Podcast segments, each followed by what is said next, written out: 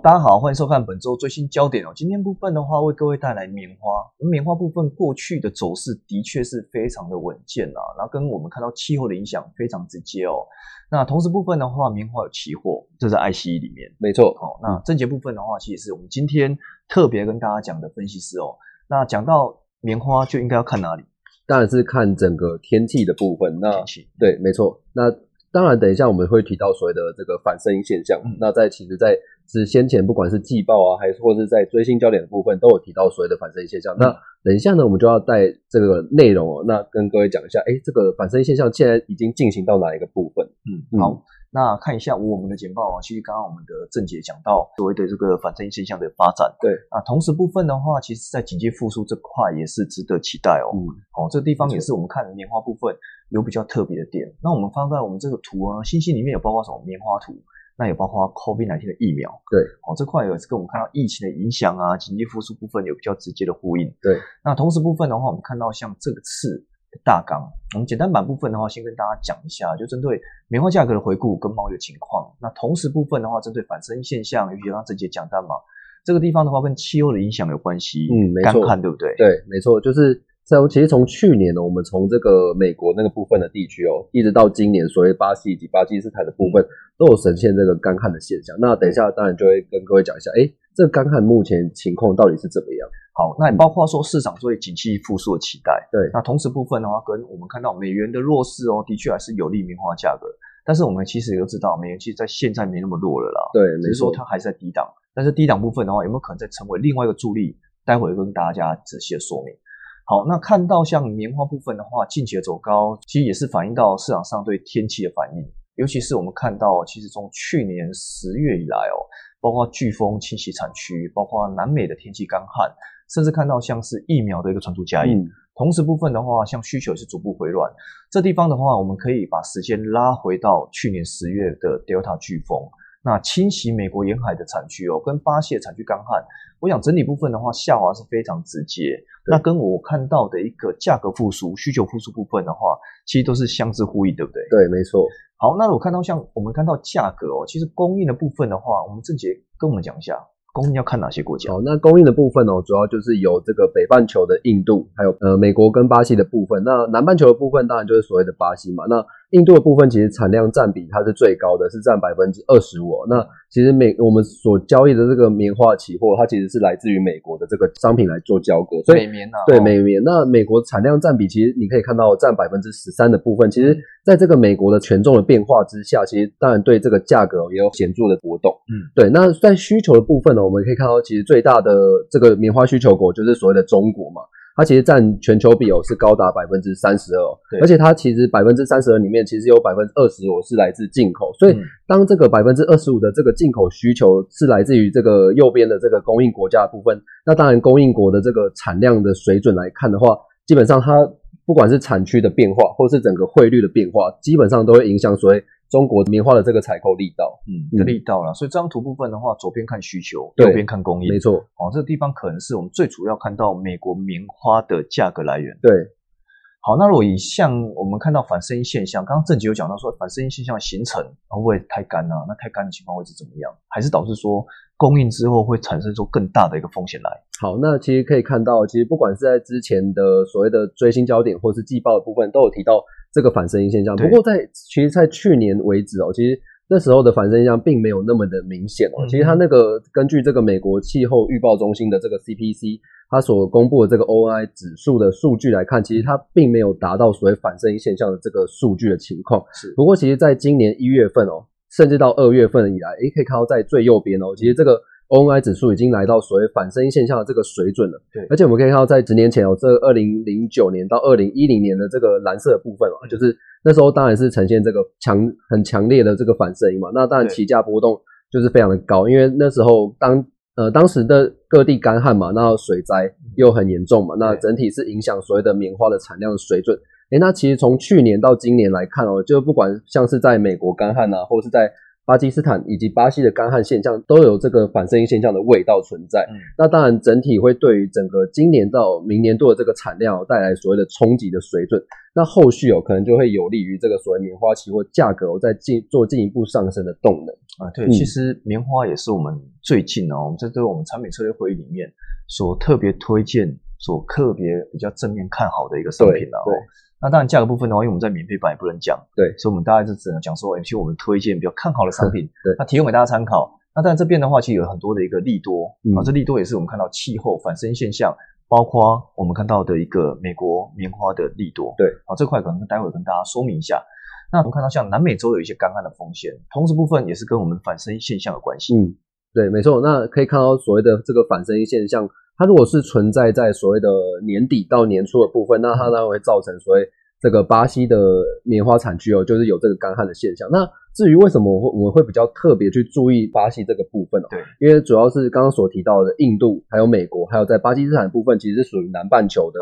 南半球的棉花其实基本上已经收割完毕了，没错。那现在所谓的巴西的部分，刚好是进入所谓的种植以及收成的这个阶段。那所以这个时候天气其实对于他们来讲，其实。对于这个棉呃巴西棉花产量的波动或是变异来讲，其实是比较重要，相对比较重要。没错。那可以看到，在去年哦，这个南美洲十月的这个干旱减少，因为它其实他们是从去年的十月开始来做播种嘛。没错。那当然，如果你整体的这个土壤其实是呈现这个干旱的部分，那当然农民就不会去轻易种植这个所谓的棉花这种作物嘛。嗯。所以在这个部分，其实他们就减少这个棉花的种植面积。那当然，你种下去之后，那它的那个水分其实也。没有很充足啊，所以导致它的产量就会再进一步的下滑。我想应该还是放在我们的生意现象、反现象这块。没错，其实各大的一个不管是一个农产的一个估计机构而言，普遍来看的话都是下修。对，关于一个棉花的产量。那巴西部分的话，我这张简报里面有讲到哦，十月份非常干旱，然后这块的话也是我们看到，哎，有一些开始产出部分有出现影响，对，甚至破坏所谓的一些呃可以预估的一个产出数量。没错。那我们看到像 Conab 巴西国家商品供应商这块的话也是下降，所以巴西部分的一个产量来到将近两百六七万吨的水准。那我想这地方也是反映到美国棉花的一个利基点哦。对。好，那另外部分的话，也可以看到，像是 USDA 哦，其实也是我们在昨天持续跟大家做说明的一个原因。那我们的呃快讯部分有讲到了哦，USDA 其实调降全球棉花产量。那这个地方的话，不管是库存消耗比，或者是说哎产量部分，是逐步的下修。那这逐步下修的过程中呢，其实也是反映到市场上对巴西、巴基斯坦，甚至说产量部分的预估值都有往下修正。那这地方也跟我们棉花价格是有同步攀升的利多。那以美国主要国家产量这块呢，有关于巴西啊、印度、巴基斯坦这块，以年检部分的角度，要不要跟大家说明一下？好，那其实在这个部分，印度的部分，其实他们今年所受到这个反正现象影响，其实比较没有那么明显啊，所以他们这个 USDL 对于这个印度的预估，其实只有降，就调降所谓的百分之一点七。不过可以看到，在巴西这个部分，还有在甚至在巴基斯坦哦，所以。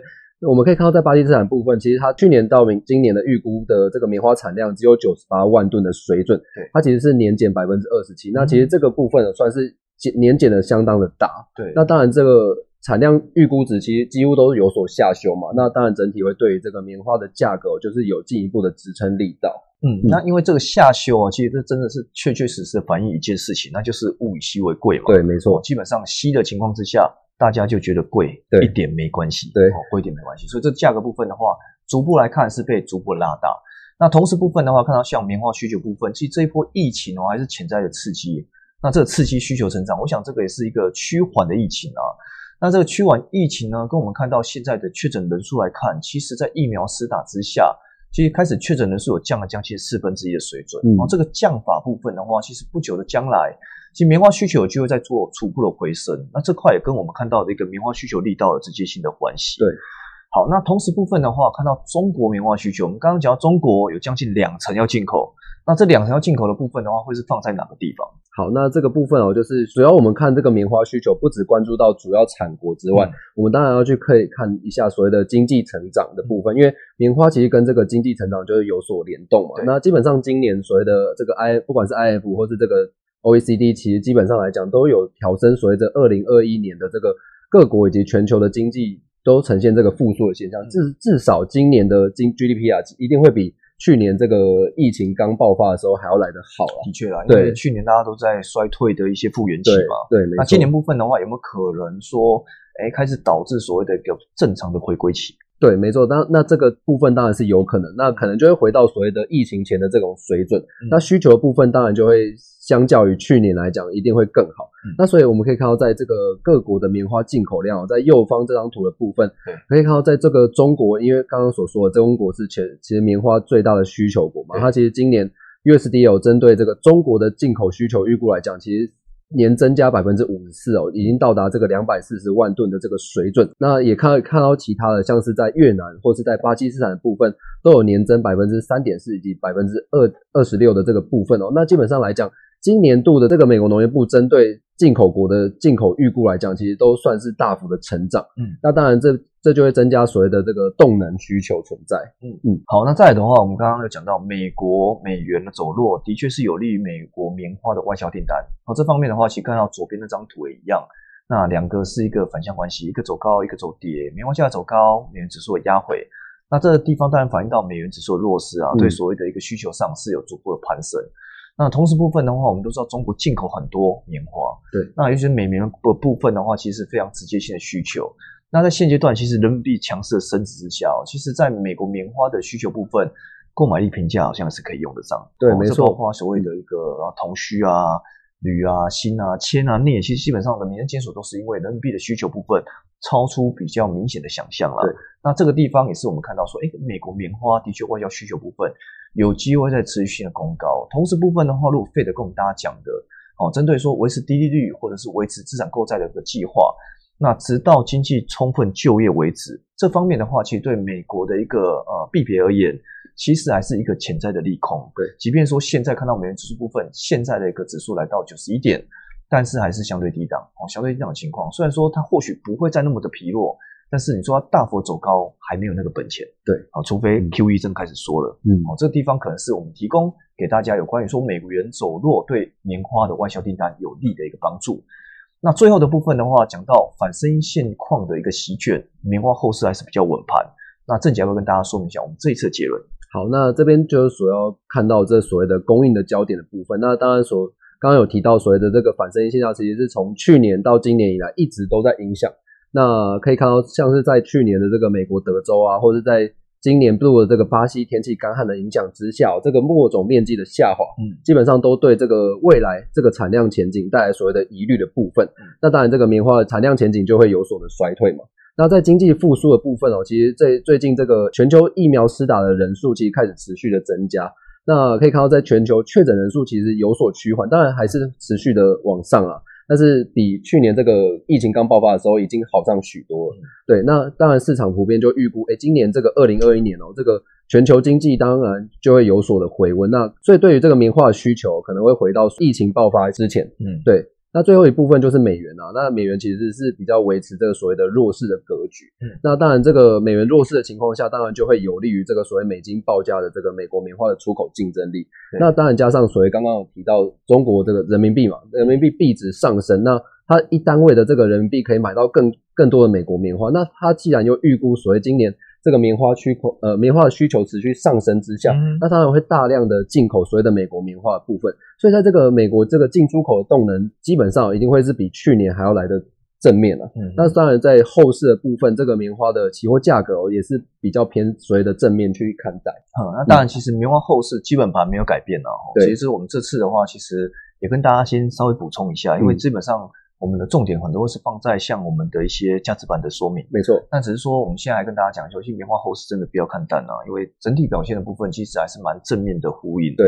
那以需求部分的话，这块并没有什么额外的杂音。对。啊，供给部分呢倒是有一些杂音存在哦。供给部分其实看起来有一些哎问题啊，声音现象的一个出现。